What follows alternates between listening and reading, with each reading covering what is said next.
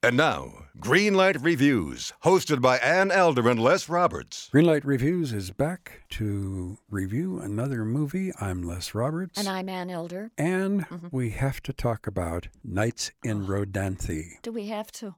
we do have to. All right. Now, see, everybody turned their radio off. They know what we're going to say. No, they don't. Nights in Rodanthe is directed by George C. Wolfe. It is based on a novel by Nicholas Spark. Nicholas Spark also wrote The Notebook, which is probably the most romantic film ever, ever, ever, ever. He also wrote Message in a Bottle, which I didn't care for as much. This stars Richard Gere and Diane Lane. They have been together in two other films, The Cotton Club and Unfaithful. They work very, very well together. They're good actors. They're attractive to look at. Sure. What else can I say about this film that is good?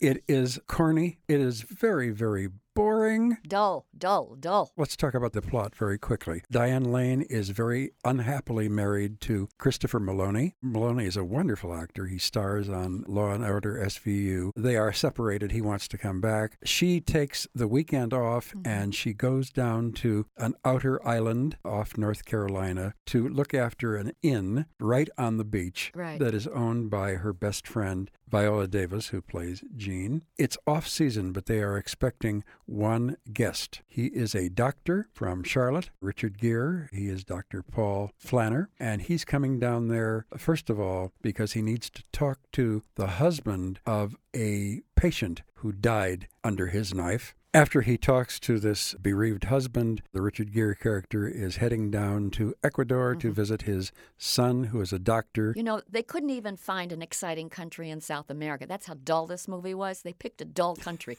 Why didn't they have him in Brazil? That would have been exciting. So these two people are basically stuck together for the weekend, and son of a gun, along comes a hurricane. Wow, that's some plot.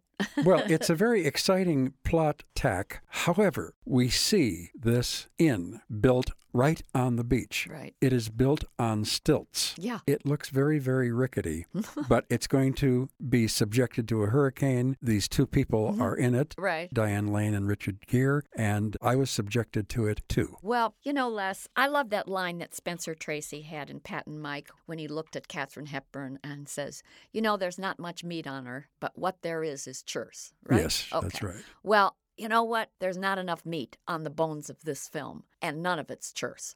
The problem with this picture, Nights in Rodanthe, is that, first of all, it is only 90 minutes long. And here is the case where you really needed more time to get to know these two actors.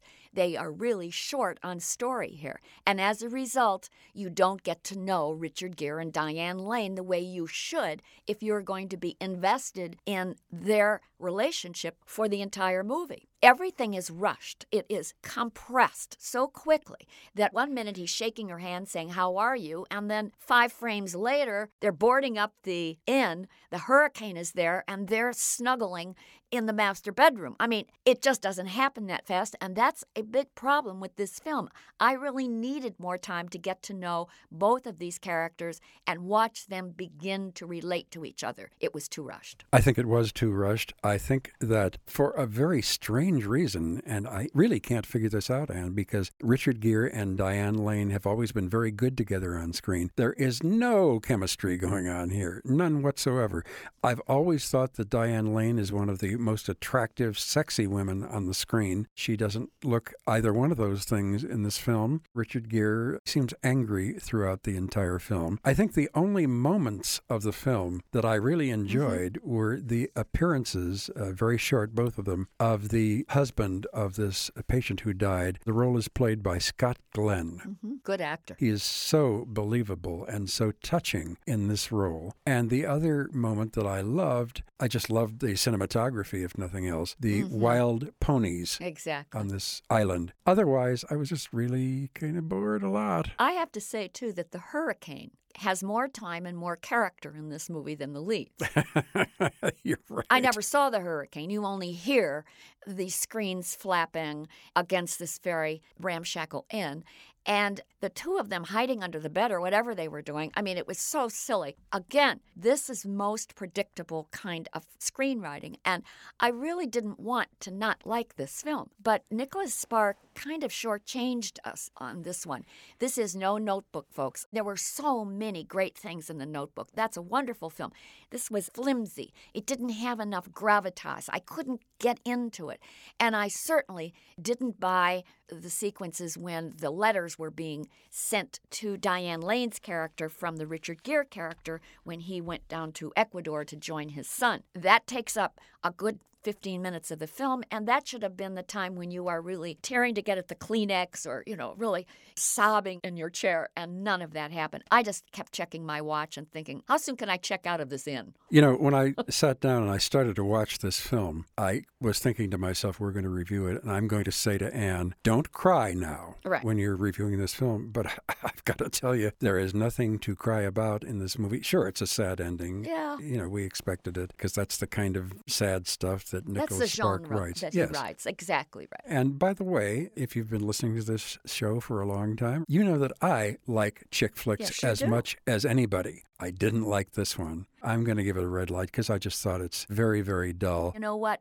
This was no weepy. This was a sleepy. So for me, Nights and Rodanthe gets, I'm sorry to say, too Les, a red light. Two red lights for Night in Rodanthe. Until next time, I am Les Roberts, And I'm Ann Elder. and we're looking forward to seeing you having a great time at the movies. Mad Magazine, advertising mascots, B movie posters. and cartoons. Oh, yeah, can't forget cartoons.